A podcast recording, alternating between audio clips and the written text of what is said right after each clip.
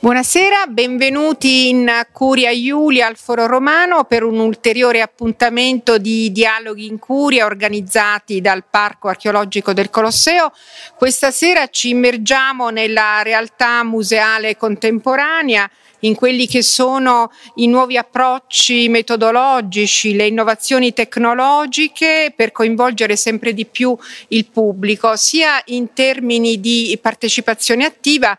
e sia in termini di emozioni. Eh, qual è l'impatto fatto in un contesto così eh, dinamico, così fluido come quello attuale, eh, quali soluzioni di realtà virtuale aumentata nei percorsi di visita, il ruolo del social media, del gaming. Lo scopriamo attraverso eh, due eh, volumi, due libri, eh, quello di Elisa Bonaccini, Il museo e le forme dello storytelling digitale, eh, con prefazione di Davide Davide Tamassi e postfazione di Antonia Liguori, pubblicato nel 2020 in Riflessi di Elicona, collana di semiotica dell'arte diretta da uh, Tiziana Migliore,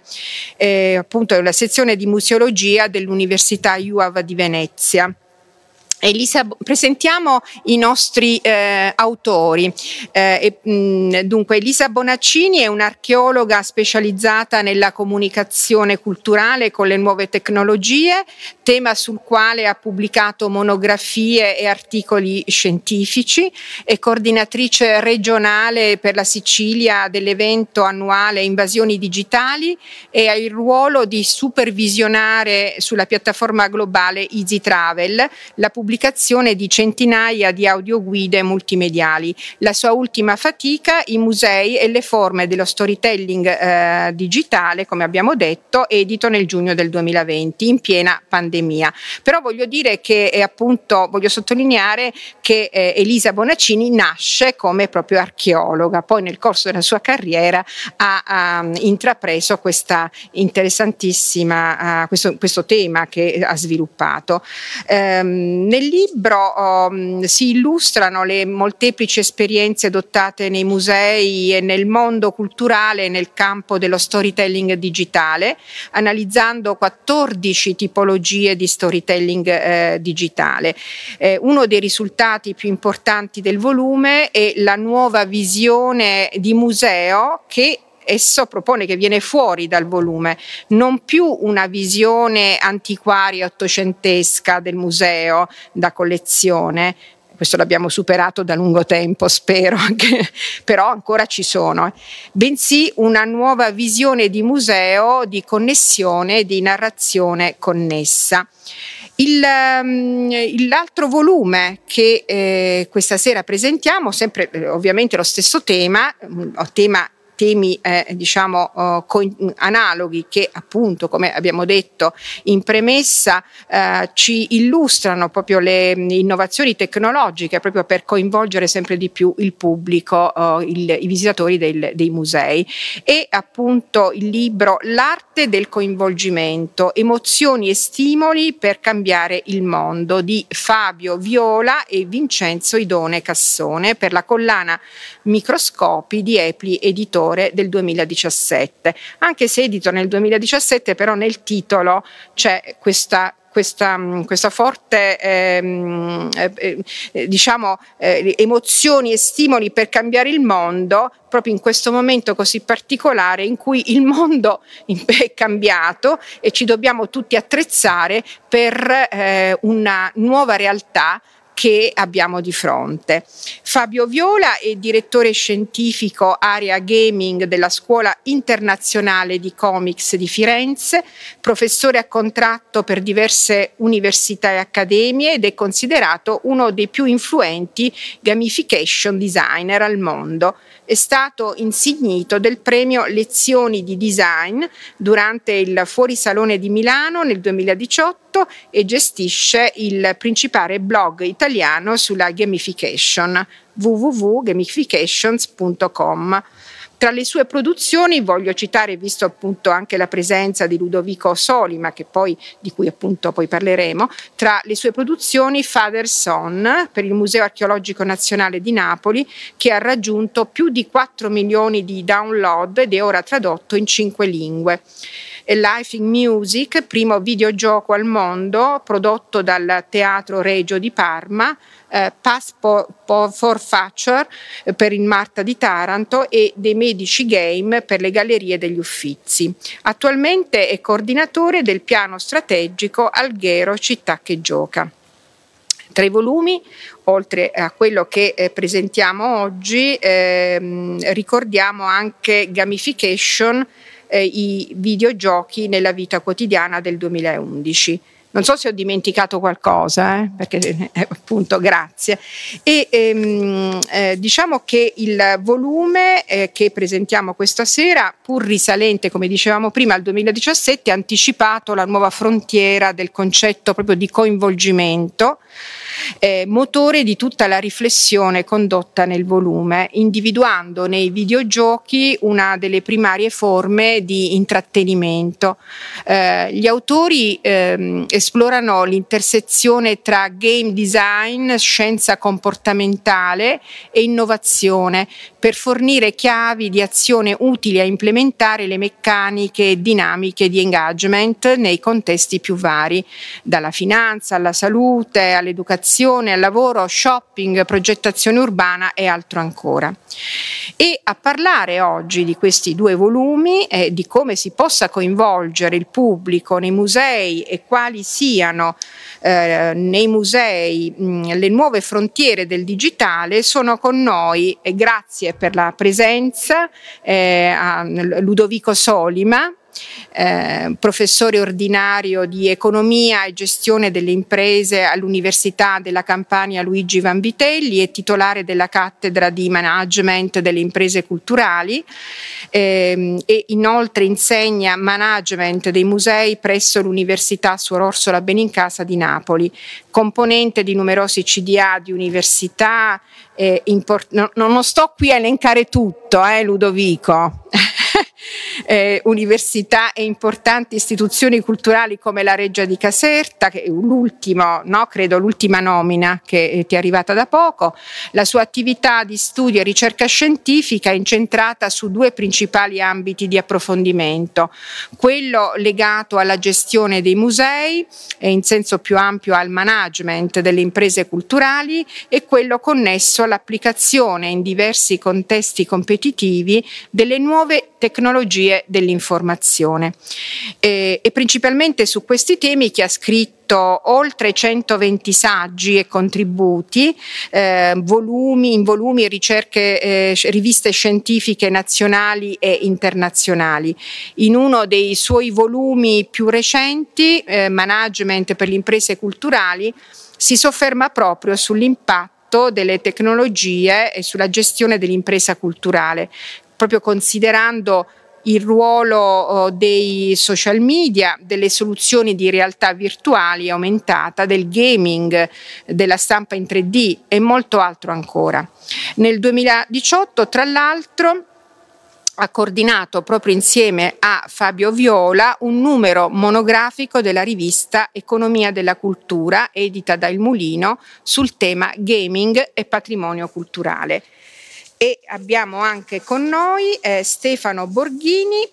che appunto insieme a Ludovico Solima poi parlerà del, eh, dei volumi, che è architetto specializzato nel campo delle tecnologie informatiche applicate ai beni culturali e in attività di ricerca riguardanti ricostruzioni virtuali in architettura antica. Dottore di ricerca in storia eh, e restauro dell'architettura, tra il 2007 e il 2010 è stato professore a contratto in storia dell'architettura antica e medievale e in storia delle tecniche costruttive presso la Sapienza Università di Roma. E tra il 2010 e il 2011 ricercatore assegnista presso il CNR e dal 2012 è funzionario architetto nel Ministero della Cultura, nei ruoli del Ministero della Cultura. Attualmente lavora presso il Parco Archeologico del Colosseo dove riveste la funzione di responsabile tecnico del Foro Romano, della Domus Aurea, di Santa Maria Antiqua e del Museo Palatino cioè, e questo basta, oltre ad essere responsabile dei servizi informatici. E però devo dire che Stefano Borghini ha curato eh, e seguito la maggior parte degli allestimenti multimediali che sono qui al Parco Archeologico del Colosseo eh, e alcuni di grande suggestione, di grande emozione, eh, che appunto sono sia qui al, um, al Foro Romano con Santa Maria Antigua e al Palatino e anche alla Domus Aurea. Ma ora do la parola, non faccio perdere altro tempo, do la parola a Ludovico Solima. Allora, buonasera a tutti, vorrei innanzitutto ringraziare il direttore, il signor Russo, per l'invito molto gradito che mi ha eh, fatto per questo, questo evento di, di, oggi. E devo dire particolarmente gradito questo invito anche perché eh, parliamo di due volumi che eh, come dire, non ho letto per l'occasione, diciamo così, nel senso che eh, erano due volumi, quello di Fabio, eh, eh letto e studiato qualche anno fa, eh, perché è un pochino più vecchio, quello di Elisa eh, più recente, però insomma che, che, avevo avuto tra le mani a prescindere da questo evento. E sono contento anche perché insomma, mh, come dire, è una discussione tra, tra amici, certo Fabio insomma, è un po' un compagno di avventure. Abbiamo fatto delle scorribande in alcuni musei, in particolare nell'archeologico, con il videogioco a cui faceva riferimento il direttore prima, Spider and Son. Um, con Elisa invece è un rapporto diciamo, più, più, recente, ma sicuramente altrettanto interessante. Uh, la scelta di questi due volumi mi sembra anche interessante perché mi sembra che esistano una serie di punti di convergenza come in qualche modo è stato già poi eh, sottolineato nell'intervento che mi ha preceduto. Um, rispetto a cosa? Rispetto innanzitutto a una visione del mondo, una visione del mondo dinamica, una visione del mondo che cambia, rispetto al quale occorre evidentemente individuare dei nuovi approcci che tengono conto anche di una dimensione eh, emozionale e, e, soprattutto soluzioni innovative eh, nel insomma, spesso basate sulla tecnologia, ma a volte anche basate su, dire, su um, approcci più tradizionali ma rivisitati in modo più innovativo. Um, un altro aspetto evidentemente trasversale rispetto ai due volumi è quello del, delle risorse digitali, nel senso che eh, sebbene eh, Fabio faccia un ragionamento più generale, come dire, soffermandosi eh, sul, sull'arte del coinvolgimento, quindi con un approccio un pochettino più ampio, eh, però insomma, la tecnologia evidentemente costituisce un tratto eh, molto pregnante delle sue analisi, così come poi nel caso del volume di, di, di Elisa. E eh, devo dire, terzo elemento che mi sembra individuare possa essere mh, dire, considerato un elemento comune a questi due lavori, eh, che hanno delle prospettive di osservazione e di analisi molto diverse, ma che evidentemente toccano dei temi eh, molto interessanti in entrambi i casi, è proprio il discorso dello storytelling. E questa matrice comune è in realtà è poi rappresentata dall'ambito di applicazione di una serie di ragionamenti eh, che eh, nella maggior parte dei casi eh, è quello oh, del patrimonio culturale. Ehm, e in effetti rispetto a questo tema eh, come dire, i due contributi affrontano indirettamente, vorrei dire implicitamente, uno, uno, degli aspetti che a me pare particolarmente significativo e importante, che è quello dell'accessibilità. Eh, il nostro patrimonio culturale soffre ancora di un problema molto significativo in termini di accessibilità e rispetto anche, se vogliamo, alle diverse declinazioni dell'accessibilità, che non è solamente quella fisica e non è solamente quella connessa alle necessità di eh, spostarsi a, all'interno di un luogo, ma anche un'accessibilità economica, eh, un'accessibilità sicuramente cognitiva e anche digitale. Ora non c'è il tempo per entrare nel merito di queste diverse declinazioni dell'accessibilità, ma sicuramente gli aspetti dell'accessibilità cognitiva e gli aspetti dell'accessibilità dignità, eh, digitale sono due degli elementi che ehm, accomunano eh, i lavori eh, di Elisa Bonaccini e di Fabio Viola. Ora, rispetto a questo tema, io vorrei fare assolutamente una, una, dire, una breve digressione eh, anche per lasciare spazio agli autori, naturalmente, che hanno molte cose da raccontare, però ehm vorrei eh, dire, attualizzare questo ragionamento anche mh, prendendo spunto da una ricerca che io ho svolto eh, proprio durante i mesi del lockdown per conto della DG Musei, di quello che era a quel tempo il, Ministero per i beni e le attività culturali, adesso è diventato il Ministero della Cultura. Comunque, per la DG Musei, alla DG io proposi una ricerca insieme ad Annalisa Cicerchia eh, che ha consentito di raccogliere un discreto numero di questionari, circa 7.000, ovviamente tutti quanti online, ehm, e beh, i principali risultati di questo lavoro saranno tra l'altro anche presentati, inclusi nel prossimo rapporto Civita che è in, usci- in uscita. E, eh, però in effetti quello che ehm, ehm, è stato analizzato attraverso questa indagine è stata la, la, fruizione dei contenuti digitali e il livello di partecipazione degli individui in un momento in cui l'accessibilità fisica dei musei evidentemente era preclusa. E ehm, mh, cosa viene fuori? Non c'è il tempo naturalmente per entrare nel dettaglio, né questa è la sede per farlo, però eh, due considerazioni molto rapide. La prima è che evidentemente durante tutto questo periodo i musei hanno fortemente incrementato l'offerta di contenuti digitali e corrispondentemente eh, le persone, gli utenti, hanno aumentato il livello di accesso a tali contenuti, consumi culturali digitali. Um, I contenuti, tra i contenuti preferiti, per esempio questo è un dato che uh, puoi dire lancio sul tavolo e poi magari può essere lo spunto per qualche considerazione sia di Elisa che di Fabio. I contenuti preferiti sono i video nel 76% dei casi, le foto nel 56% per le immagini nel 56% e poi solamente un terzo ha eh, dire, ritenuto importante e pregnante nell'offerta culturale digitale la presenza di seminari e, e conferenze. Eh, quello che però viene fuori eh, da questa indagine dire, una certa estemporaneità nell'approccio da parte dei musei italiani che peraltro occorre riconoscere come è accaduto per i musei stranieri siamo trovati completamente impreparati eh, rispetto a quello che è accaduto, cioè dover chiudere i loro oh, accessi e, e cercare di mantenere una presenza in rete che eh, potesse consentire di eh, mantenere vivo un rapporto con i propri visitatori.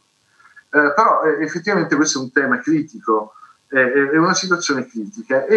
io vorrei eh, riprendere a questo proposito il, un passaggio del, dell'audizione del presidente dell'Istat, il professor Blangiardo, eh, tenuto presso la Camera dei Deputati a gennaio di quest'anno, quindi qualche mese fa. E eh, anche in questa relazione si afferma che testualmente molti musei sono stati colti dalla chiusura forzata privi delle competenze e delle dotazioni tecnologiche indispensabili. Allora, il tema delle competenze è evidentemente un tema ben noto, è un tema conosciuto, è un tema eh, sul quale si discute da tempo, però ecco, per esempio, mi, vorrei dire che mi sembra, mi sembra, di poter dire ecco, che questi due volumi potrebbero essere uno strumento per migliorare il set di competenze eh, generalmente disponibili da parte delle persone che ehm, si trovano a lavorare nei, nei, luoghi della cultura del nostro, eh, del nostro eh, patrimonio eh, culturale. Un'ultima considerazione, prima di un commento più specifico su, sui due volumi. Uh, a mio avviso, allora, questi due volumi hanno due parole chiave. In un caso il racconto, cioè lo storytelling, e nell'altro caso il coinvolgimento, cioè l'engagement trattato da eh, Fabio, in particolare attraverso un approccio al, dire, alla co-creazione dei contenuti. Eh, a questo, a mio avviso, se ne può aggiungere un, un terzo, una terza parola chiave, che ehm, è l'ascolto. Eh, I musei, eh, insomma, in più di un'occasione, in più di un'occasione ho cercato di sottolineare questo aspetto, devono superare una certa ancora pervicace tendenza all'autoreferenzialità e cercare di eh, effettivamente porsi una serie di domande eh, su, su, quello che sono i, i desiderata, i fabbisogni delle persone che entrano in contatto con loro, entrano in contatto con loro visitandoli, ma entrano in contatto con loro anche attraverso nuove modalità e nuove forme eh, di eh, uso delle risorse digitali. Eh, dunque, eh, due battute conclusive che eh, presentano, cioè, che possono eh, essere prese a riferimento per introdurre quantomeno il tema trattato dai due autori, che poi ci avranno occasione di precisarne naturalmente i contenuti. Allora, Elisa fa un'analisi molto accurata delle diverse tipologie di storytelling digitale, eh, quindi sia soffermandosi su tutte le possibili declinazioni di questo strumento, sia analizzando e presentando una grande quantità di casi di, di studio. E in un, dire, in un, excursus rispetto all'evoluzione del concetto di museo, si, partendo dal, dal, dal, museo legato alle collezioni di stampo ottocentesco, eh, analizza tutta una serie di eh, passaggi per arrivare poi alla sua proposta, che è quella del museo di, di, di connessione, cioè un museo che vede lo storytelling come uno strumento essenziale. E io vorrei riprendere, eh, questo è un libro veramente molto ricco di spunti, ma insomma vorrei riprendere un passaggio delle conclusioni eh, con un'affermazione, una delle tante affermazioni verità che, eh, che mi ha colpito, ma questa può essere poi lo spunto per ulteriori considerazioni. Allora, Elisa scrive eh, eh, in un capitolo conclusivo del libro eh, questo passaggio. È tempo che si smetta di considerare il racconto di storie come un degradare il ruolo scientifico e professionale degli studiosi a quello di un cantastorie da strada, proprio perché il vero valore della cultura giace nella capacità di intessere relazioni di trasmettere conoscenze attraverso connessioni bidirezionali, non nella autocelebrazione e autoreferenzialità che sono evidentemente fine a se stesse. Um, è uno spunto, cioè sono poche frasi ma che condensano insomma, molti, molti ragionamenti. Uh, Fabio uh, parte eh, da un punto di vista diverso, parte dalla considerazione che oggi siamo eh, nel pieno di una quarta rivoluzione industriale basata su, su internet, eh, dove eh, l'elemento dominante, il denominatore eh, comune a tutti i fenomeni che ci circondano è l'assenza o l'impossibilità che si possa prendere in considerazione eh, un concetto di uniformità.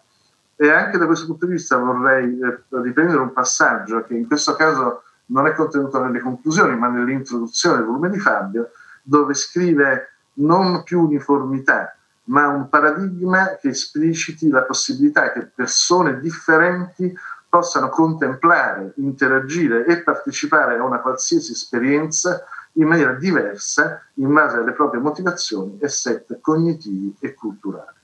Uh, Fabio pone al centro della sua riflessione il coinvolgimento, uh, um, una forma particolare di storytelling che lui definisce come story doing, cioè qualcosa che consenta all'utente di trasformarsi e di non essere più un soggetto che si limita ad ascoltare una storia, ma come lui dice, un personaggio attivo di una storia tutta sua. E eh, vorrei chiudere eh, queste considerazioni eh, sul libro di Fabio riportando una frase molto bella che è contenuta da qualche parte, non ricordo più dove, all'interno del suo volume, ma è una citazione, forse all'inizio, di Benjamin Franklin, ehm, che recita eh, dimmi e io dimentico, mostrami e io ricordo, coinvolgimi e io imparo. Allora, gli spunti che evidentemente già queste, da queste poche battute eh, emergono sono, sono, sono tantissimi, eh, per cui io per ora diciamo, mi fermo qui, ho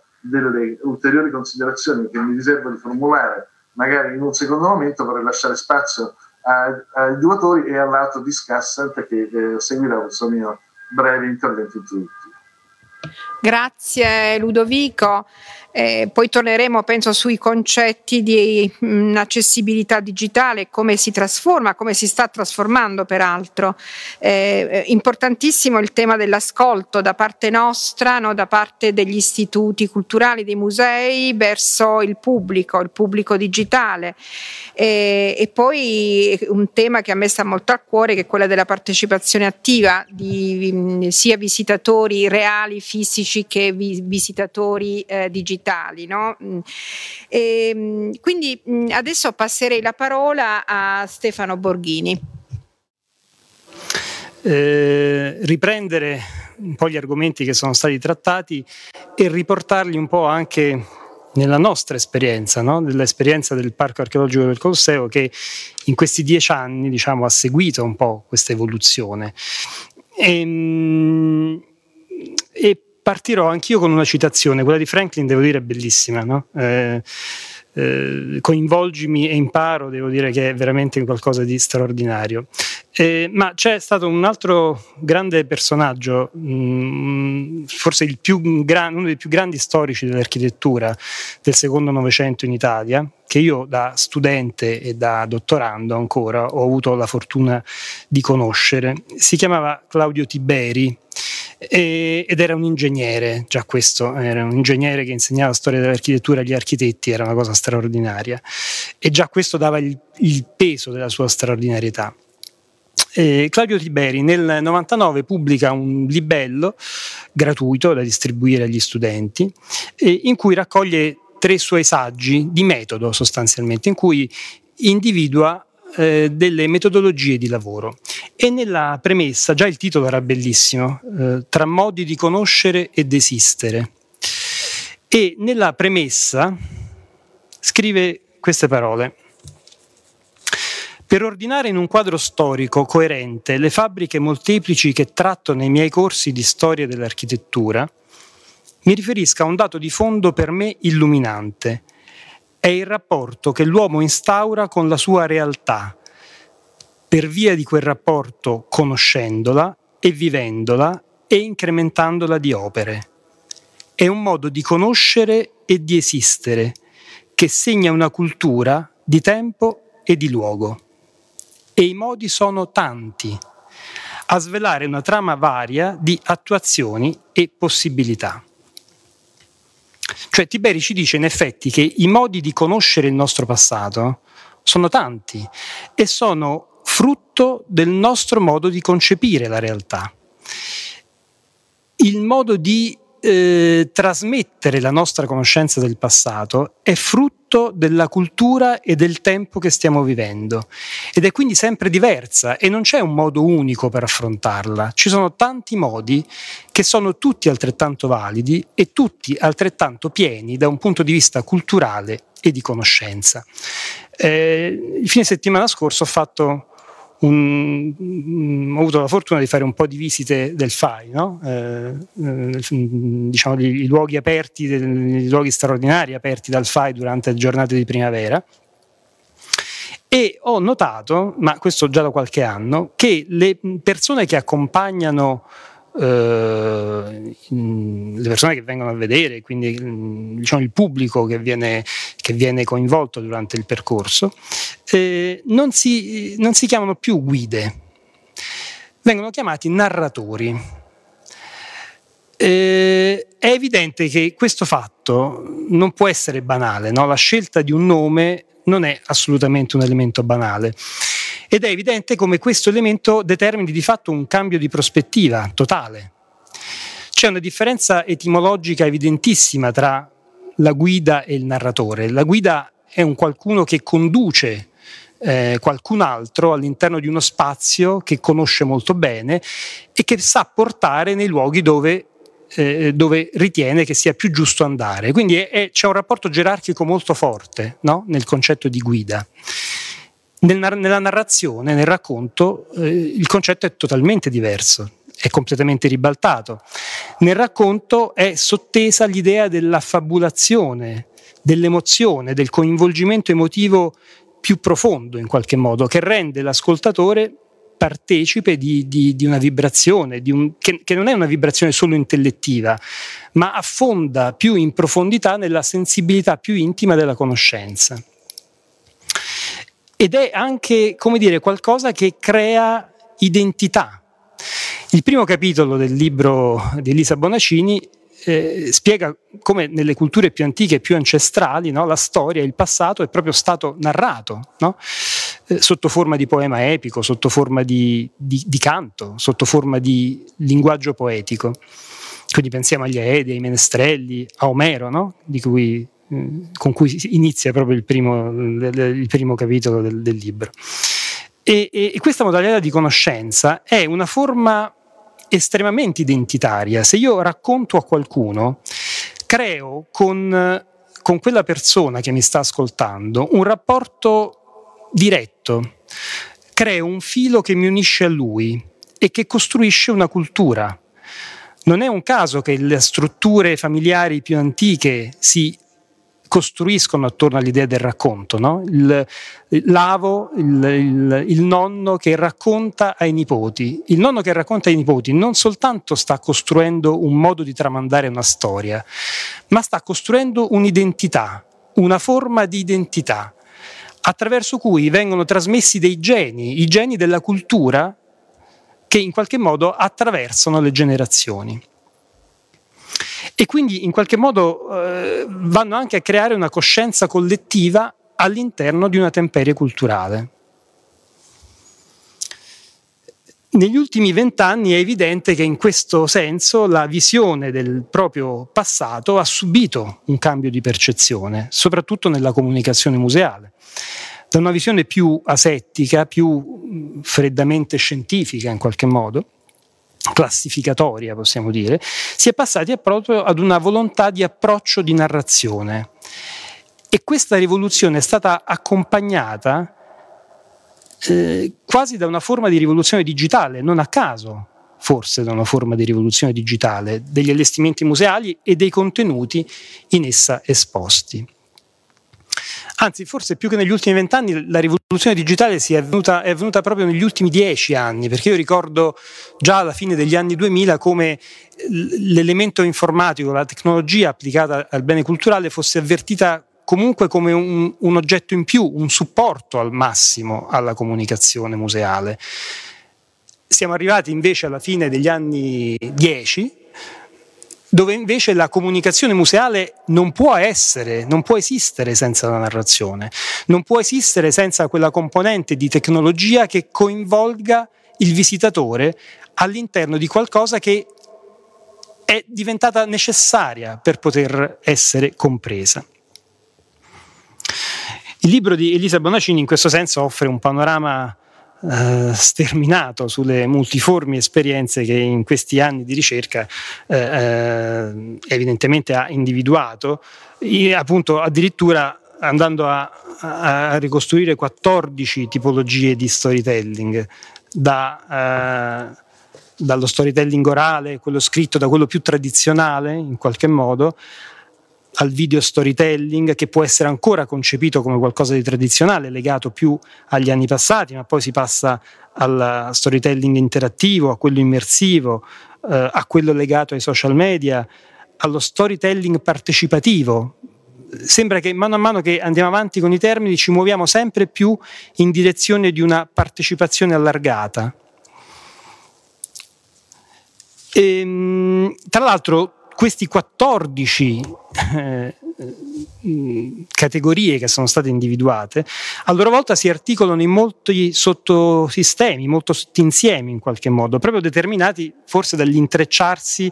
delle diverse soluzioni tecnologiche che vengono, che vengono prodotte.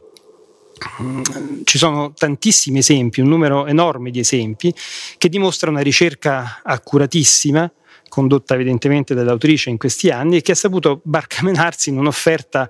molto ampia, molto variegata, probabilmente anche difficile da, da controllare no? nel suo svariato diffondersi e forse a volte anche dal comparire e scomparire no? in maniera un po' così mh, mm, proteiforme rispetto a, a, mh, mm, a, al, al, contenuto mh, mm, diciamo, culturale e dell'offerta. Quindi è una classificazione sicuramente molto utile per la ricerca, molto utile a fornire un approccio critico e di orientamento, ma forse mh, per quanto riguarda gli aspetti legati alla progettazione, mh, può essere in qualche modo meno, eh, meno, stretta, meno legata a questa logica di classificazione. Che cosa voglio dire? Che nella progettazione degli apparati multimediali, dei prodotti multimediali, ehm, ci deve essere un approccio più libero. Quando si, si fa riferimento al, al restauro architettonico, si dice sempre che un buon restauro architettonico è quello che eh, dall'ascolto del monumento, cioè dall'analisi del monumento, trae la propria soluzione. Ehm, un'analisi storica eh, fatta molto bene in partenza, un'analisi eh, delle, delle, caratteristiche del monumento, ci danno già di per sé la risposta di come il progetto di restauro deve essere effettuato. Ecco, io credo che ehm, con i, i, progetti multimediali debba essere un po' la stessa cosa, eh, senza perdersi nelle classificazioni. Eh, io ho perso giornate intere a discutere con alcuni colleghi se alcuni affreschi della Domus Aurea fossero di terzo o di quarto stile. E poi mi sono messo l'anima in pace quando ho pensato che Fabullo del terzo e del quarto stile non sapeva nulla eh, che August Mau sarebbe arrivato molto più tardi, per fortuna, e che in realtà lui faceva soltanto pittura. Ecco, credo che l'azione di, del progettista che si muove nell'ambito della, eh, del, della, dell'offerta del bene culturale deve muoversi in questo modo, deve, essere, deve conoscere e, e, in questo senso il libro di, di Elisa Bonacini è fondamentale, cioè deve avere come una sorta di manuale tutto le offerte possibili, ma poi deve saper guardare il monumento, deve saper guardare quello che eh, è l'oggetto della sua comunicazione e deve saper trarre da quell'oggetto la forza e la forma del prodotto che deve essere realizzato. È il monumento stesso che ci dice come deve essere comunicato, come vuole essere comunicato, perché le sue caratteristiche specifiche e intrinseche in qualche modo ci coinvolgono in questa scelta. E credo che come parco archeologico del Colosseo in questo senso eh, ci siamo mossi eh, in questo modo, sempre cercando in questi dieci anni di seguire e assecondare, come abbiamo detto, questa rivoluzione, mantenendo, mantenendo però sempre due principi ben saldi. Non so se possiamo far partire il filmato, il, scusate, il PowerPoint. Ecco qui. Mantenendo, dicevo, sempre due principi ben saldi la semplificazione del linguaggio, che è essenziale, diciamo, da un punto di vista della, della comunicazione, appunto, non deve però affatto significare banalizzazione dello stesso o appiattimento di questo su trasposizioni o traduzioni in un presunto linguaggio contemporaneo che invece ne snatura il più delle volte in contenuti culturali. Allora, io ho preso come riferimento due eh, casi che sono stati portati proprio da, nel, libro, nel, libro, di Elisa, eh, due casi abbastanza evocativi secondo me di, questo, di quello che voglio dire. Eh, L'arte ti somiglia è uno spot molto bello che il Ministero dei Beni Culturali fece un po' di anni fa, nel 2014-15 forse. Mm forse 18, ok? Comunque, insomma, eh, era uno spot molto interessante, eh, fatto tra l'altro eh, in, ehm, con, con, anche con una volontà di sperimentazione, che mostrava eh, opere d'arte in rapporto a fotografie di persone eh, di oggi e mostrava la loro somiglianza in modo estremamente evocativo e in un modo e con un impatto emotivo di grandissimo livello, basta guardare queste immagini per capirlo. No? Eh, è evidente che in queste immagini l'opera non viene assolutamente snaturata nel suo contenuto culturale, ma l'aspetto comunicativo, l'aspetto emotivo è talmente forte e talmente coinvolgente che costruisce proprio quel legame, quel rapporto di connessione e di cultura che ci tende a far sentire parte di quella storia. noi oggi rivedendoci negli occhi di un dipinto del Seicento o rivedendoci eh, nella forma, nelle sagome di una scultura eh, tardo antica come quella che vediamo, ci, ci sentiamo parte dello stesso ambito culturale e sentiamo che i nostri geni fanno parte di un DNA che ha una storia molto più lunga e molto più articolata, che rimanda fino a quelle immagini lì. Fatevi la corte alla Reggio di Venaria, che viene immediatamente citato come secondo esempio, è invece quello che io ritengo debba essere considerato un elemento in cui il pericolo della traduzione rischia di portare a degli effetti sbagliati. Allora, un'immagine di, una, eh, di, un, di, un, dipinto che fa un occhiolino, intanto eh, pone un problema da un punto di vista estetico, perché quando noi facciamo l'occhialino i nostri muscoli si contraggono in un certo modo e quindi diciamo il viso non rimane rilassato, no? come quello che si vede qui. Quindi in questa immagine sembra più una persona che ha ricevuto un pugno in un occhio piuttosto che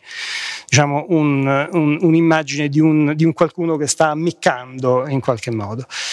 Quindi il, il trasferire la comunicazione del linguaggio è molto pericolosa, va fatta bene, deve essere fatta con attenzione, perché il trasferire un linguaggio contemporaneo ad un'immagine antica rischia da una parte di banalizzarne le forme e dall'altro di dare un, un'immagine comunicativa totalmente sbagliata. E invece l'altro filo conduttore ovviamente è quello della componente emozionale che invece sempre deve far parte come filtro e veicolo della conoscenza. Ora io cercherò di andare molto rapidamente su queste immagini perché sono uh, un, un, po' di esempi di quello che abbiamo fatto nel Parco del Colosseo in questi anni e che sempre appunto sono state governate da quest'idea del, um, dell'emozione, dell'emotività, del coinvolgimento emotivo, ma portato sempre ad un livello di linguaggio che non scende, no? che, non, che non banalizza mai il contenuto culturale che deve trasmettere. E, um, e ho cercato di, di, trasporlo anche utilizzando i termini che usa eh, Elisa nel suo libro, quindi proprio per vedere come ci sono mille forme, no? Ad esempio al Museo Palatino, che è stata una delle prime realizzazioni fatte, eh, addirittura prima che, si, eh, che, nascesse il Parco del Colosseo, eh, si parla di uno storytelling visuale tradizionale. Abbiamo Uh, delle immagini ricostruttive del, uh, del Colle Palatino uh, in, diversi ambienti del piano interrato che rappresentano una sorta di percorso comunicativo di mh, trasformazione cronologica dello spazio che rimane sostanzialmente tradizionale. A questa però aggiungiamo una sorta di storytelling legato alle proiezioni su un plastico, c'è un racconto con proiezione appunto dall'alto sul plastico che racconta l'evoluzione del germalo, la nascita delle capanne sul Palatino. Così come ancora più in là con lo stesso principio e con un video wall a parete, una serie di eh, un, un, filmato in realtà che racconta l'evoluzione di tutto il Colle Palatino da appunto eh, area di capanne a grande edificio costruito, da grande collina interamente costruita, con una serie di giochi visivi che accompagnano la narrazione e che coinvolgono quindi il visitatore in un rapporto visivo e costantemente legato alle immagini che vengono presentate. Così come la proiezione evocativa del criptoportico neroniano. Io non so neanche qui se possiamo parlare di storytelling. Nel criptoportico neroniano non c'è una storia raccontata, serie, ci sono delle immagini proiettate in un gioco totalmente estetico, totalmente grafico, comunque di grande comunicazione visiva. Poi abbiamo il videomapping in, in storytelling, visuale non, a Santa Maria Antiqua e nelle case di Augusto e di Livia, dove appunto a Santa Maria Antiqua abbiamo sfruttato eh, le pareti così complesse, palin, diciamo, trattate a palinsesto proprio dell'edificio tardo antico, per lavorare sulle immagini ricostruttive dell'edificio e per andare poi addirittura a proiettare in una sorta di restauro virtuale i risultati di queste, eh, di queste ricostruzioni. quindi con un grande effetto di impatto comunicativo sugli utenti. Il tutto senza voce fuori campo, ma soltanto con brevi testi scritti che fanno parte anche loro di un racconto, ma estremamente stringato, estremamente sintetico. Per arrivare poi, ecco qui abbiamo proprio la fase delle ricostruzioni digitali a partire dal, dagli affreschi originali,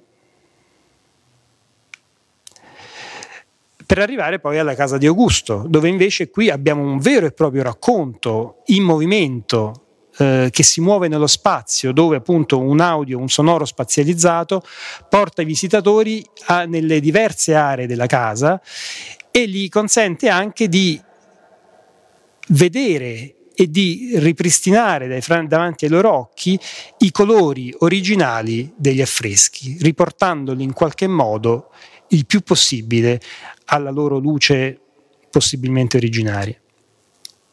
Così come nella casa di Livia.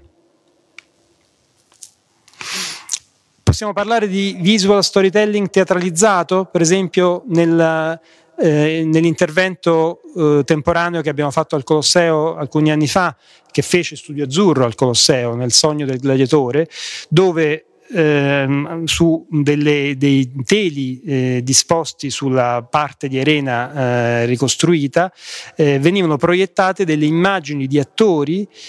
con una storia veramente raccontata, con grande sapienza narrativa e con anche proiezioni che venivano proiettate sulla parete degli, degli spazi del, del, dell'anfiteatro. Fino ad arrivare allo storytelling immersivo virtuale che abbiamo in Domus Aurea e in Domus Transitoria, dove un, partendo per esempio dalla Domus Aurea, ma per la Domus Transitoria lo stesso, dove sostanzialmente edifici interrati, bui, oggi ipogei, devono in qualche modo essere restituiti alla loro luce originaria e per far questo eh, vengono utilizzate delle operazioni in videomapping di grande dimensione in corrispondenza del, eh, dell'ingresso della Galleria 18 con anche un'introduzione sulle attività del monumento e poi nella cosiddetta sala della, della volta dorata eh, la realizzazione di una vera e propria applicazione in realtà aumentata, in realtà virtuale, scusate, con l'Oculus Rift, eh, che permette in qualche modo al visitatore di calarsi all'interno degli ambienti ricostruiti e di riportare finalmente la luce antica così piena, così, così densa, eh, all'interno degli ambienti incredibili della Domus Aurea. Anche con un racconto, ecco, devo fare un appunto a Elisa che eh, eh, diciamo, in realtà c'è anche la parte narrativa, c'è anche il racconto nella, nella parte legata al, eh, all'Oculus eh, in Domus Aurea. Diciamo. Il, il racconto c'è sia nella parte esterna sia nella parte interna. E questo succede anche nella domus transitoria, dove ancora di più abbiamo sfruttato e utilizzato le, il doppio linguaggio, cioè quello della proiezione a parete nella parte introduttiva, della realizzazione con l'Oculus Go in questo caso perché non avevamo la possibilità di eh, realizzare, perché non avevamo lo spazio per realizzare del, un'applicazione in, eh, con l'Oculus Rift ma ancora una volta i visitatori vengono immersi all'interno di spazi che sono completamente e del tutto differenti rispetto a quelli che riescono oggi a vedere. Quindi con una componente emotiva, ecco qui anche la proiezione finale sul muro antistante la latrina che presenta delle tracce di affresco oggi quasi invisibili e che attraverso la videoproiezione in video wall possono in qualche modo essere eh, richiamati. Quindi con una componente emotiva che quando eh, si muove in prossimità del monumento stesso determina un cortocircuito fortissimo, un cortocircuito incredibile, proprio legato alla ricostruzione, al vedere l'oggetto ricostruito in stretta vicinanza rispetto all'oggetto esistente. Ho iniziato con, con Claudio Tiberi, finisco con Claudio Tiberi, che era un genio, secondo me, e che in un altro libro, molto, in un altro uh, articolo, diciamo, molto complesso, che si chiama Storia tra partecipazione e pensiero e che fa riferimento alla filosofia crociana, eccetera, eccetera, fa, ehm, affronta proprio la questione in modo quando veramente nessuno ne parlava in quel momento, affronta la questione del rapporto tra partecipazione e pensiero, dove come pensiero lui vedeva appunto la razionalità, l'aspetto scientifico eh, anche di un certo modo di, di, di, affrontare la cultura e nella partecipazione sentiva come dire l'aspetto dell'approccio meno controllabile, meno razionale, più emotivo. E lui scrive due cose che adesso vi vado a leggere. Ecco, distinguo affondare una polarità tra partecipazione e pensiero, tra dote dell'uomo di conoscere immediatamente, per comunione, la realtà di cui è parte, e questa è la partecipazione evidentemente, e, ehm, e capacità di conoscerla mediatamente, dandone un simulacro, ordinandola, soppesandola. E qui lui evidentemente individua il pensiero. E poi più in là scrive, per consuetudine, con i capolavori, lo storico domina il passato con più profondo respiro. Se è pronto all'intendere e non si chiude alla partecipazione, e del proprio atteggiamento non occorre affatto che sia consapevole, li sperimenta dal vivo e di certo dilata gli orizzonti del conoscere, anche se non sa e nessuno sa né come né quanto. Ora, credo che eh, neanche noi sappiamo né come né per quanto tempo questa modalità di vivere il passato durerà, ma quello che credo di poter dire è che oggi la strada è evidentemente segnata. Grazie. Grazie a Stefano Borghini per eh, i, numerosi eh, approfondimenti e spunti. Avete capito che Stefano Borghini eh, ha perso veramente giornate, serate, forse anche nottate, perché a progettare eh, proprio i nostri percorsi eh, narrativi eh, multimediali che ha anche ehm, accennato solo in parte perché poi abbiamo presentato, ha presentato solo uh, alcuni esempi. Ecco, e ora darei la parola a, a, agli autori, quindi a, partiamo da Elisa Bonaccini e poi Fabio Viola. Eh, Intanto buonasera uh, a tutti, mi, mi sentite? Eh, e grazie dell'invito, uh, dottoressa, uh, per, perché insomma, credo che sia veramente una bellissima occasione anche di trovarci con, con, Fabio in, in, questa modalità di, di discussione. Eh, appunto, io parto dal, da quello che diceva lei all'inizio, eh, che sono una, un'archeologa eh, votata ormai da oltre un decennio appunto alla, all'analisi della comunicazione culturale con le nuove tecnologie, eh, anche eh, fondamentalmente eh, come strumento sicuramente di, di, comunicazione, come medium, ehm, perché sono un mezzo, eh, per la trasmissione di quelli che sono dei contenuti. Ehm, e eh, anche come strumento di marketing, eh, nel caso di, di, Father and Son, eh, che è ampiamente citato, eh, anche il libro di, di, di Fabio, diciamo, la nostra connessione è abbastanza più antica da questo punto di vista, è ampiamente citato all'interno appunto del, del volume perché, eh, proprio perché i ragionamenti sull'engagement eh, fatti da, da, da, Fabio e i, um, le logiche cui oggi la comunicazione culturale si deve piegare eh, sono quelle appunto della, eh, dell'engagement, della partecipazione, della connessione ehm, e eh,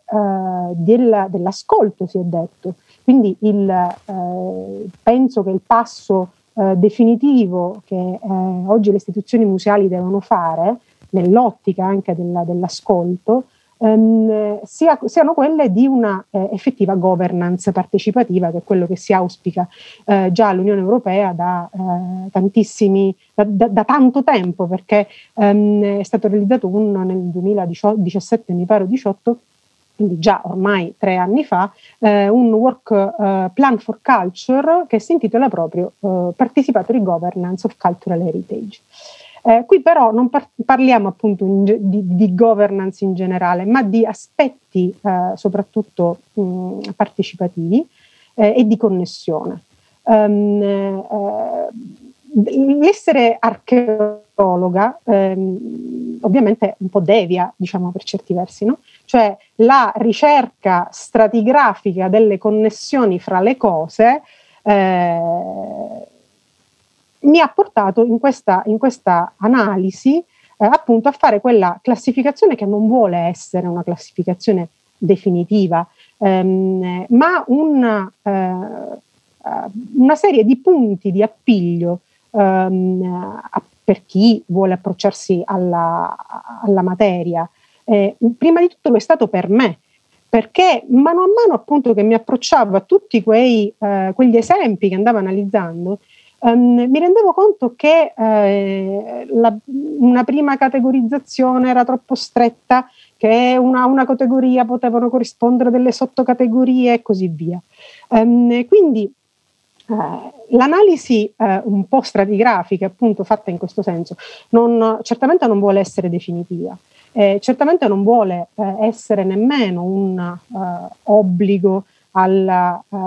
al progettista a dire o c'è questo o c'è quest'altro, perché in realtà ehm, gli esempi che vengono riportati sono porzioni di progetti, porzioni di allestimenti, eh, a volte sono interi allestimenti, ehm, in cui l'aspetto evocativo, l'aspetto visuale delle eh, ricostruzioni, per esempio tridimensionali, eh, ehm, sono elementi eh, divenuti fondamentali nella eh, nel favorire quella capacità di comprensione eh, che parte certamente da ehm, studi scientifici importantissimi ovviamente. Um, nel mondo della, dell'archeologia eh, il, la, le ricostruzioni tridimensionali hanno sicuramente il eh, loro ehm, possiamo dire, eh, a prati,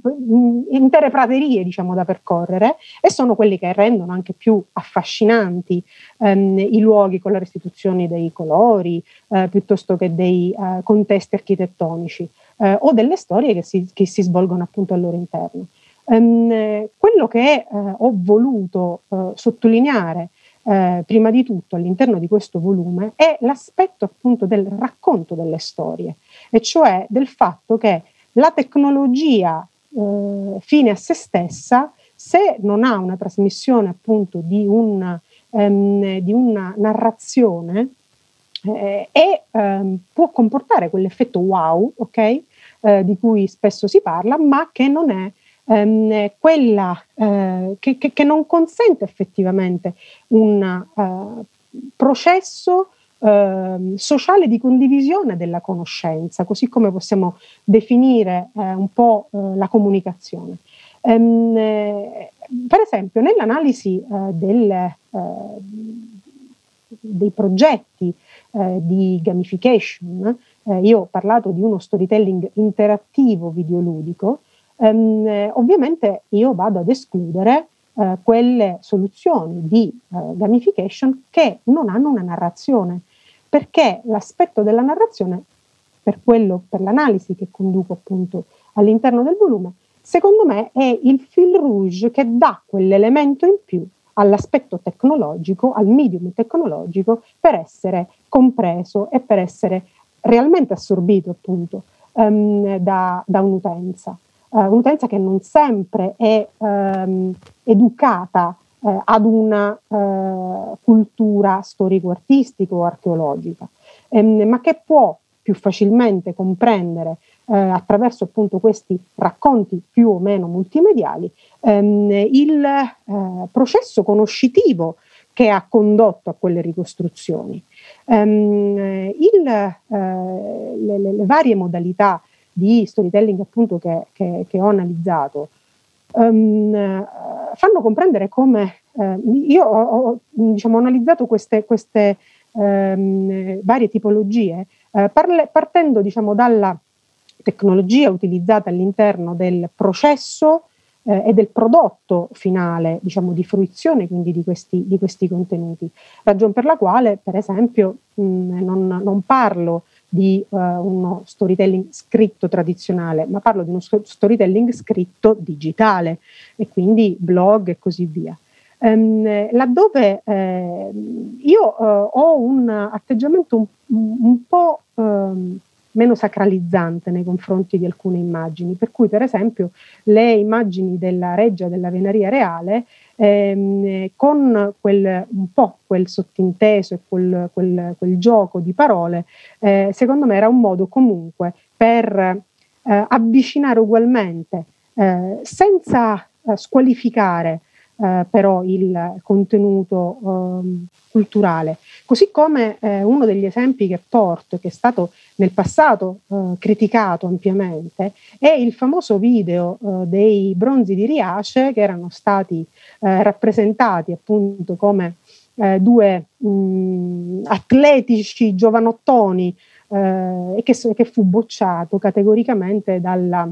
enclave un, un po' intellettuale eh, dell'epoca, era il 2011. Oggi quel, quel video, secondo me, eh, se fosse stato pubblicato oggi, era perfettamente in linea, sarebbe stato perfettamente in linea con il modo di comunicare oggi la cultura che gioca anche sul, eh, sulle, sulle, metafore piuttosto che eh, anche a volte sui doppi sensi. Um, in quel caso, uh, secondo me, appunto, è stata un'operazione um, perfetta nel momento sbagliatissimo. Uh, oggi il processo di comunicazione e la, la, la, consapevolezza che i linguaggi devono cambiare ed essere non banalizzanti, non appunto come leggeva poco fa il professore uh, Solima, ehm, tutto parte certamente da una consapevolezza del patrimonio culturale e una conoscenza del patrimonio culturale che mh, deve essere eh, tradotta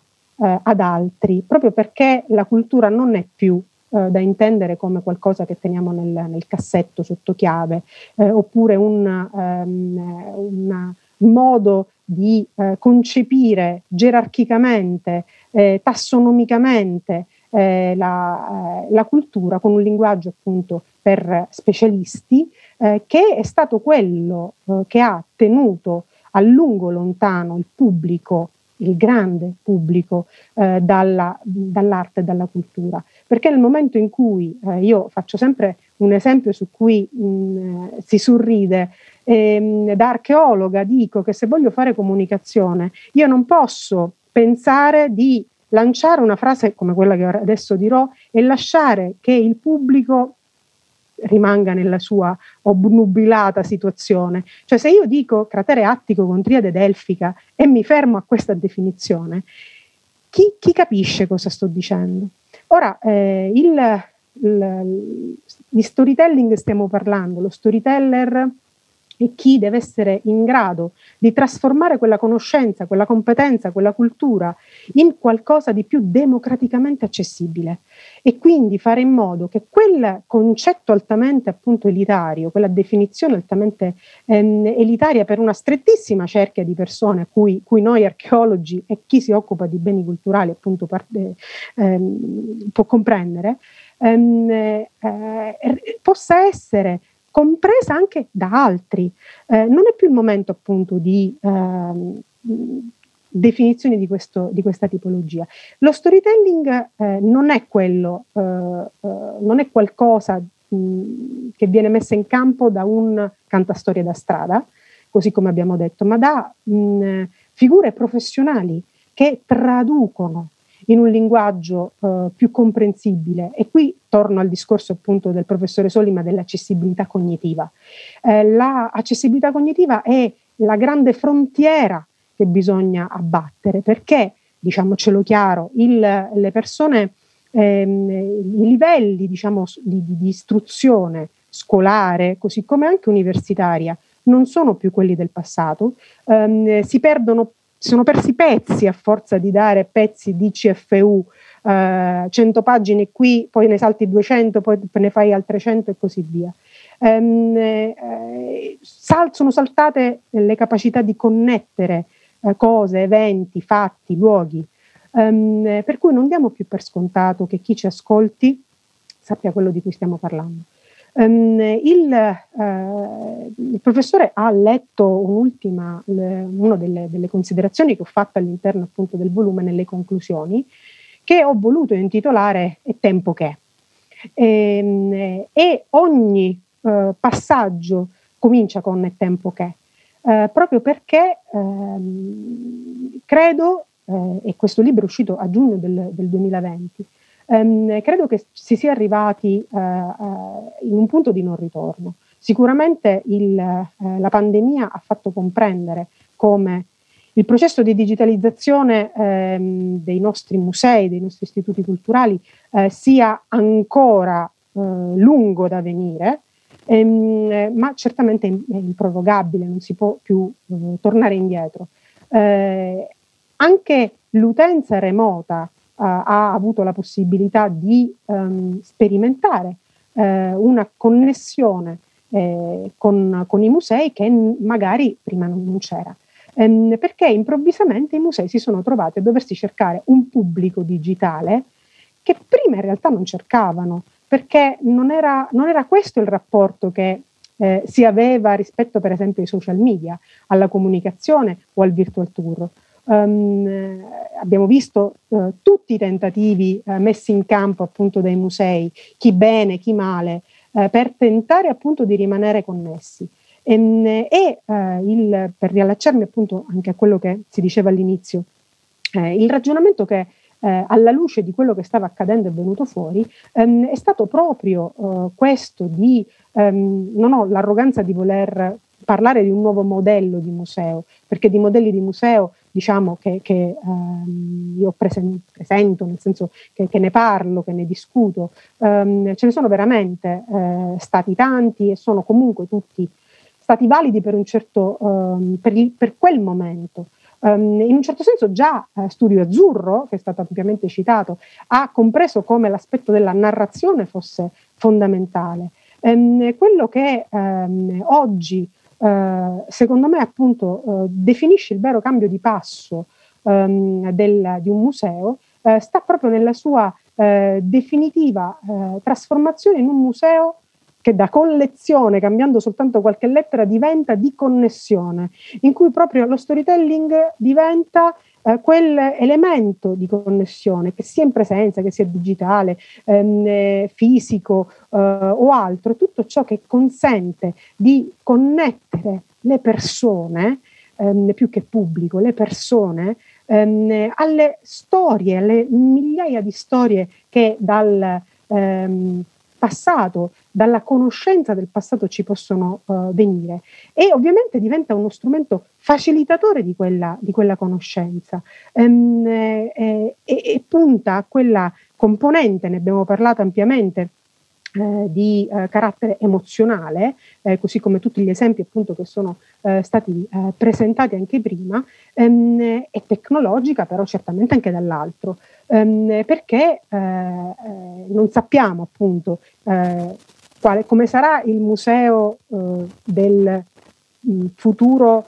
prossimo tra dieci anni, però certo è che il futuro, di, il, il passato prossimo del museo eh, del 2010 eh, era già un museo segnato, era già il modello del museo partecipativo di Nina Simon, in cui i social media avevano improvvisamente scardinato il modo di concepire eh, la collezione, concepire il rapporto tra la collezione e eh, l'utenza. Ehm, e quindi eh, questi sono un po' i ragionamenti che sono tutti all'interno di, di, questo, di questo, volume, che è sicuramente um, molto, molto, ragionato, ma non vuole essere uh, definitivo, perché definitive non lo sono le tecnologie, perché siamo in un continuo um, procedere uh, avanti. E, e, le tecnologie uh, magari possono rimanere le stesse eh, perché i QR code piuttosto che le, le, tags RFID, piuttosto che la realtà virtuale, la realtà aumentata, eh, la mixed reality, eccetera, sono tutte cose che, o eh, la geolocalizzazione, sono tutte tecnologie che eh, già avevamo ampiamente eh, dieci anni fa. Um, è cambiato il modo di percepire il nostro rapporto con le tecnologie ehm, eh, l'uso che di esse si può fare nella vita quotidiana, perché andiamo in giro tutti ormai con i telefonini, con il GPS e così via, siamo circondati da oggetti digitali agganciati a geografie. E quello su cui io punto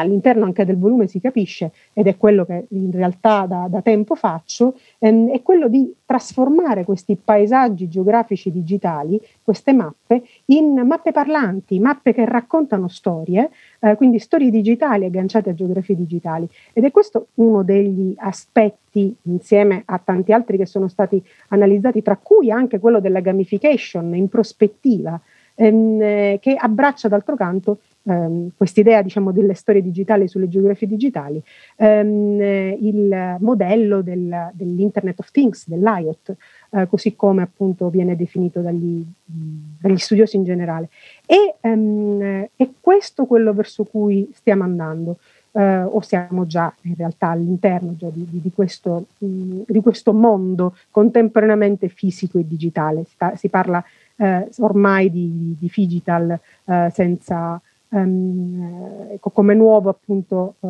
neologismo, eh, ma siamo immersi in queste eh, tecnologie. Eh, la cosa importante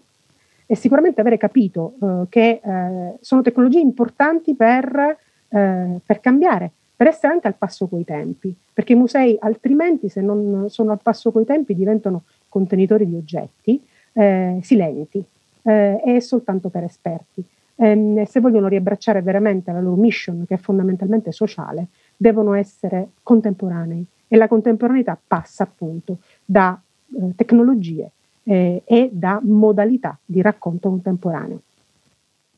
Grazie a Elisa Bonaccini. Eh, quindi ci stiamo comunque rispetto per esempio al 2011, no? lei citava il, questo um, game sui, sui, bronzi di Riace, comunque dei passi sono stati fatti, quindi evidentemente quell'approccio era un approccio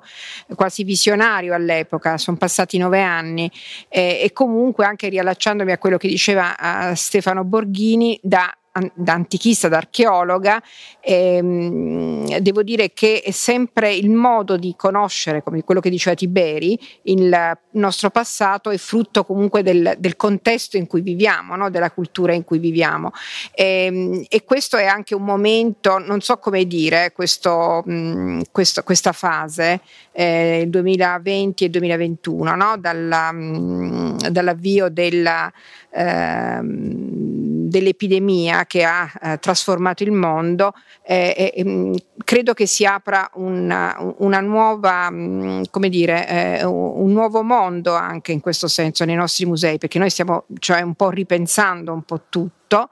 e cercheremo certamente di non tornare a come eravamo prima, questo assolutamente no, perché ehm, eh, devo dire c'è stato veramente un,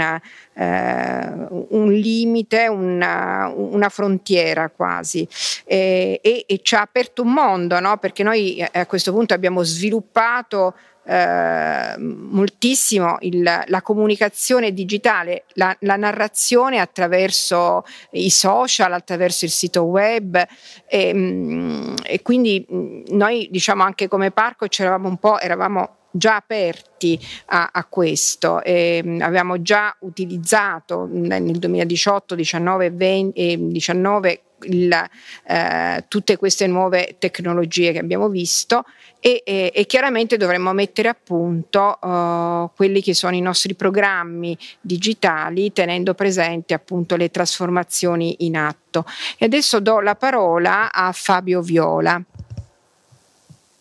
Eccoci, un saluto a tutti. Eh, mi è più facile riagganciarmi a, agli ottimi interventi precedenti, provando a portare un punto di vista di qualcuno che ovviamente viene da fuori, si direbbe viene dai clusters creativi. E quindi alcune domande legate al coinvolgimento ai racconti e su come eh, generare questo cortocircuito tra cluster creativo e culturale. Dal mio punto di vista l'uno ha bisogno dell'altro,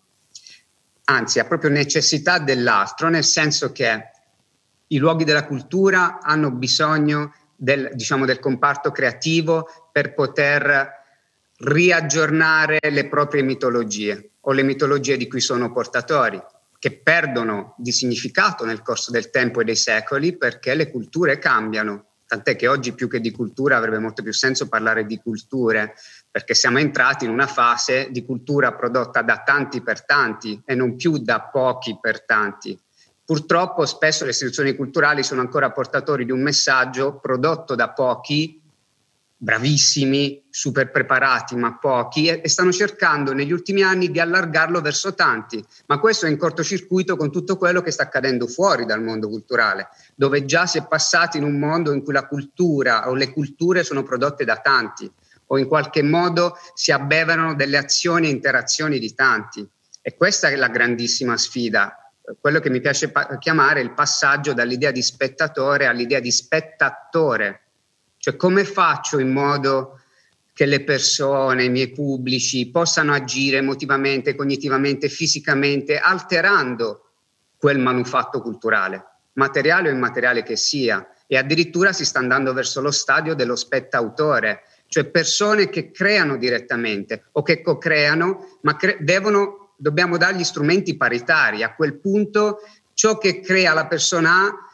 ha lo stesso principio rispetto a quello che crea la persona B e anche qui significa però da parte del, del cluster culturale cedere un po' di potere o cedere tanto del proprio potere anche nel racconto. Io concordo con Elisa quando parlava, citava gli esempi delle didascalie difficilmente comprensibili e aggiungo ancora un punto. Fin quanto continueremo a scrivere qualsiasi racconto culturale in modo tale che termini o col punto, col punto esclamativo, noi non coinvolgeremo mai le persone finché non inizieremo a mettere il punto interrogativo alla fine di qualunque messaggio culturale. Se vogliamo attivare le persone dobbiamo mettere punti interrogativi, non dobbiamo dire questo è il contenuto e ve lo passo, magari comunque incapsulato in forme grafiche, in forme tecnologiche che i tempi ci, ci danno la possibilità di migliorare, va benissimo, ma è proprio un cambio totale di come produciamo il manufatto culturale.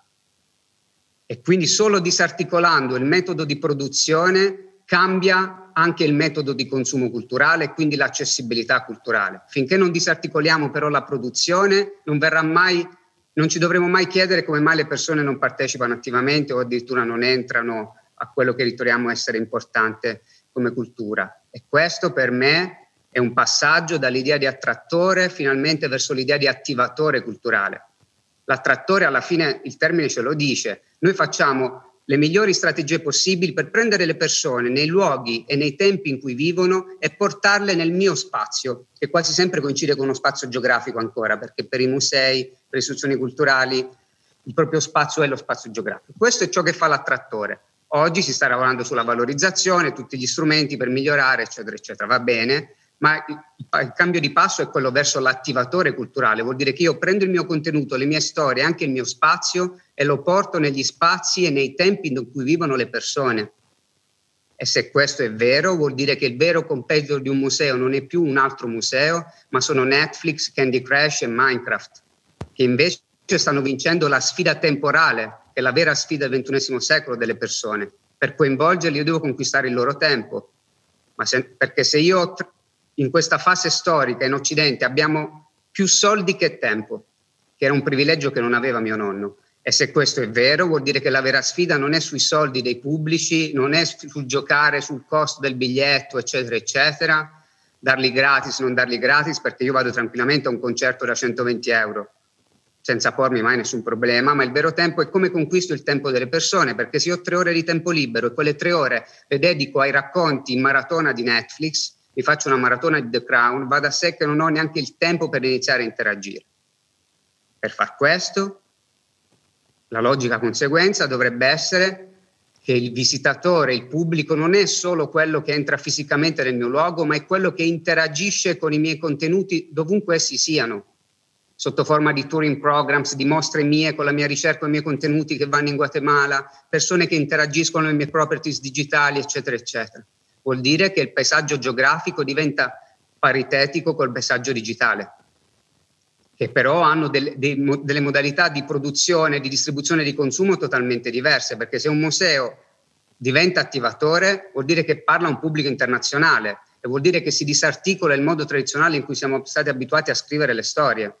Prima si citava Father Son, ma anche altri progetti a cui hai lavorato. Ma per raggiungere pubblici internazionali vuol dire che anche le storie devono essere scritte in modo tale da essere transculturali, perché un cinese non sa dove è l'Italia, non sa quindi nulla di una città italiana, non sa nulla di quell'istituzione, non sa nulla della cultura materiale conservata all'interno di quell'istituzione.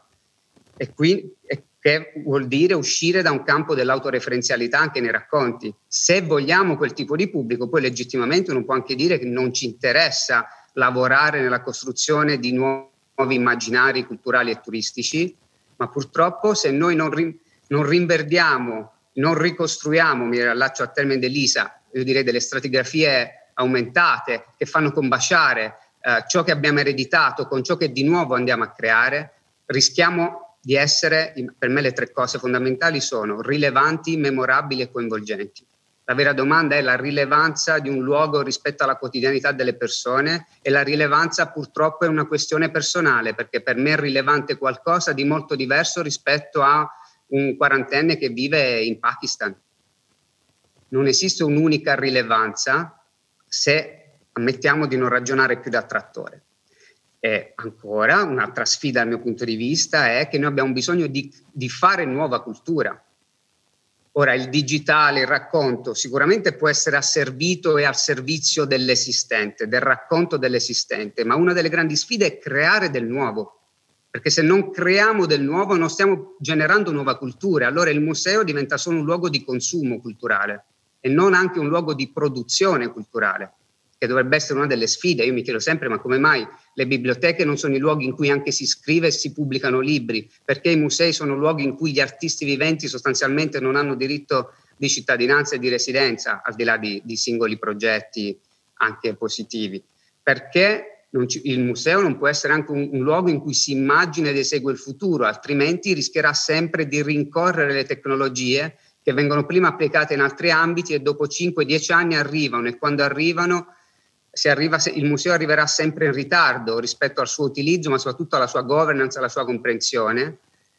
E questo creerà sempre una discrasia tra quello che le persone vedono fuori e quello che poi le persone vivono e sperimentano invece all'interno, all'interno di questi luoghi. E credo che una delle strade purtroppo obbligatorie sarà quella del multiplatform museum, cioè un museo che è un luogo che diventa piattaforma. E in questo senso vuol dire che facilita eh, lo spreading della, dei contenuti, facilita la diffusione dei contenuti, si fa portavoce, anche creatore di contenuti che circolano, che vengono ripresi dalle persone e quindi i diritti vanno aperti, perché se io non liberalizzo e non apro i diritti, non, le persone non possono fare mesh up, mix up di questi contenuti, ma se quei contenuti non vengono ripresi e non vengono appropriati dalle persone, poi non circolano. E l'unico modo per far vivere qualcosa è far circolare quel contenuto ma perché uh, Peter Pan o qualsiasi altra storia che è diventata iconica è arrivata fino ad oggi? Perché poi è diventata base di un libro, è entrata nella televisione, perché gli psicologi hanno preso in prestito e parlano di sindrome da Peter Pan, ma perché la Divina Commedia è arrivata fino ad oggi? Perché da sub- subito dopo la pubblicazione ha iniziato a circuitare gli artisti ci facevano statue, i pittori la riprendevano, i contadini in Toscana se la raccontavano intorno al fuoco, ma perché c'era questa possibilità di riutilizzare quel contenuto, di riappropriarlo e questo ci porta anche verso la direzione che non esisteranno probabilmente più copie originali. Perché nel momento in cui io metto qualcosa, contribuisco, faccio questo story doing, io sto creando un altro originale che ha la stessa forza di quello di partenza. È sempre un processo continuo, non è mai un prodotto. E quindi significa anche ribaltare le logiche economiche. Nuovi modelli nasceranno e non saranno più, eh, faccio l'ultima digressione, quello del, a cui siamo abituati noi, paga per l'utilizzo, paga in anticipo per accedere a un'istituzione culturale. Perché da questo punto di vista è molto più simile a un all you can eat, un museo. Io pago un prezzo fisso, e poi che guardi un'opera, che ne guardi mille, che la comprenda, che mi ferma un secondo o cinque ore, che stia al telefono, che sia coinvolto o non coinvolto, nulla cambia. Ma questo è un processo totalmente superato ne, nelle logiche di coinvolgimento del XXI secolo e in tutti gli altri ambiti. Grazie. Grazie a Fabio Viola. Eh, non so se Ludovico Solima vuole intervenire, visto questi interessanti interventi da parte degli autori, eh, come docente anche, no? Mm.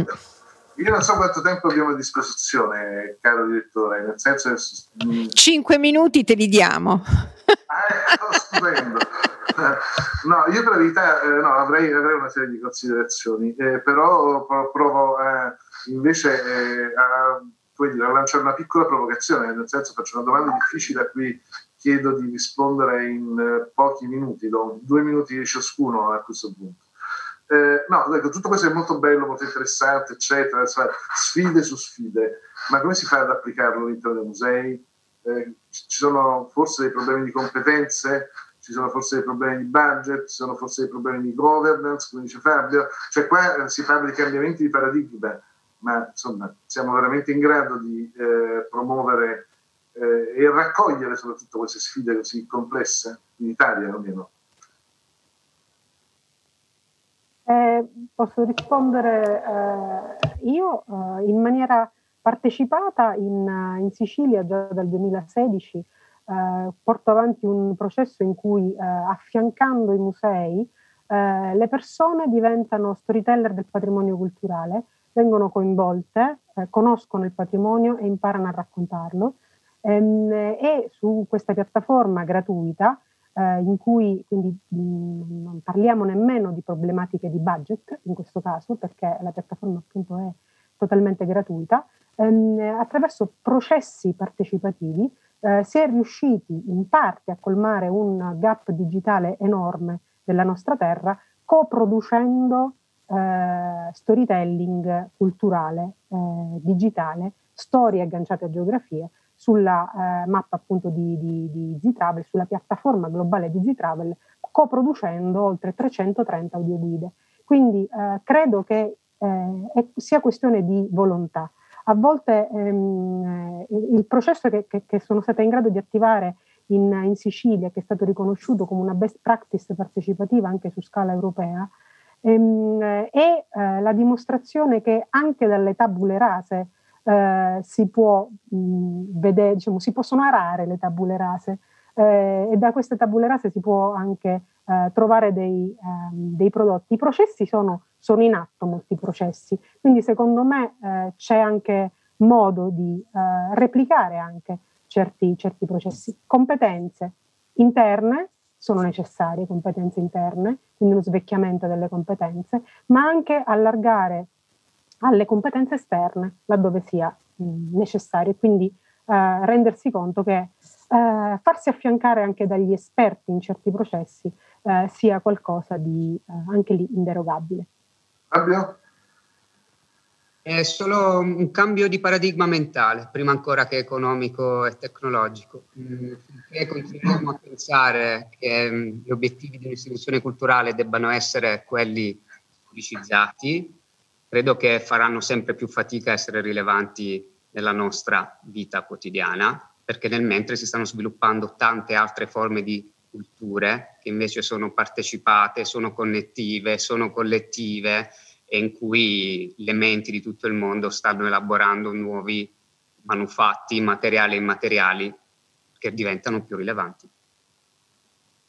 Va bene, allora forse eh, non so Alfonsina se vuoi chiudere eh, tu, ma insomma, sì, no. la considerazione finale eh. mi sembra che sia di grande speranza nei confronti di questo futuro che si presenta molto dinamico, turbolento e purtroppo anche imprevedibile molto spesso nelle sue evoluzioni, però eh, sia nelle parole di Elisa sia nelle parole di Fabio colgo dire, la fiducia verso una, una possibilità di cambiamento che, che, che, apparentemente sembra alla portata di tutti. Io ho qualche perplessità su, dire, sulla facilità con, quale, con, la quale si può immaginare che questo processo poi si sviluppi, però insomma cerchiamo di essere fiduciosi perché poi guardando il bicchiere mezzo pieno eh, lo si può riempire del tutto. Diciamo, diciamo Grazie, grazie Ludovico Soli, ma hai, detto tu, hai concluso benissimo. Eh, comunque ci aspettano tempi molto molto impegnativi, questo è, è poco ma cert- è sicuro. E, mh, grazie a Elisa Bonaccini e a Fabio Viola per essere intervenuti eh, qui questa sera e mh, diamo appuntamento al nostro pubblico al 27 maggio alle ore 11, in questo caso non il pomeriggio, con eh, la presentazione presentazione dei libri di Maria Elena Colombo, Musei e cultura digitale tra eh, narrativa, pratiche e testimonianze e ehm, il volume, l'ultimo il lavoro di Nicolette Mandarano musei e media digitali e a discutere, a parlarne ci saranno Cristian Greco e Federica Rinaldi. Grazie e al prossimo giovedì. Grazie a tutti.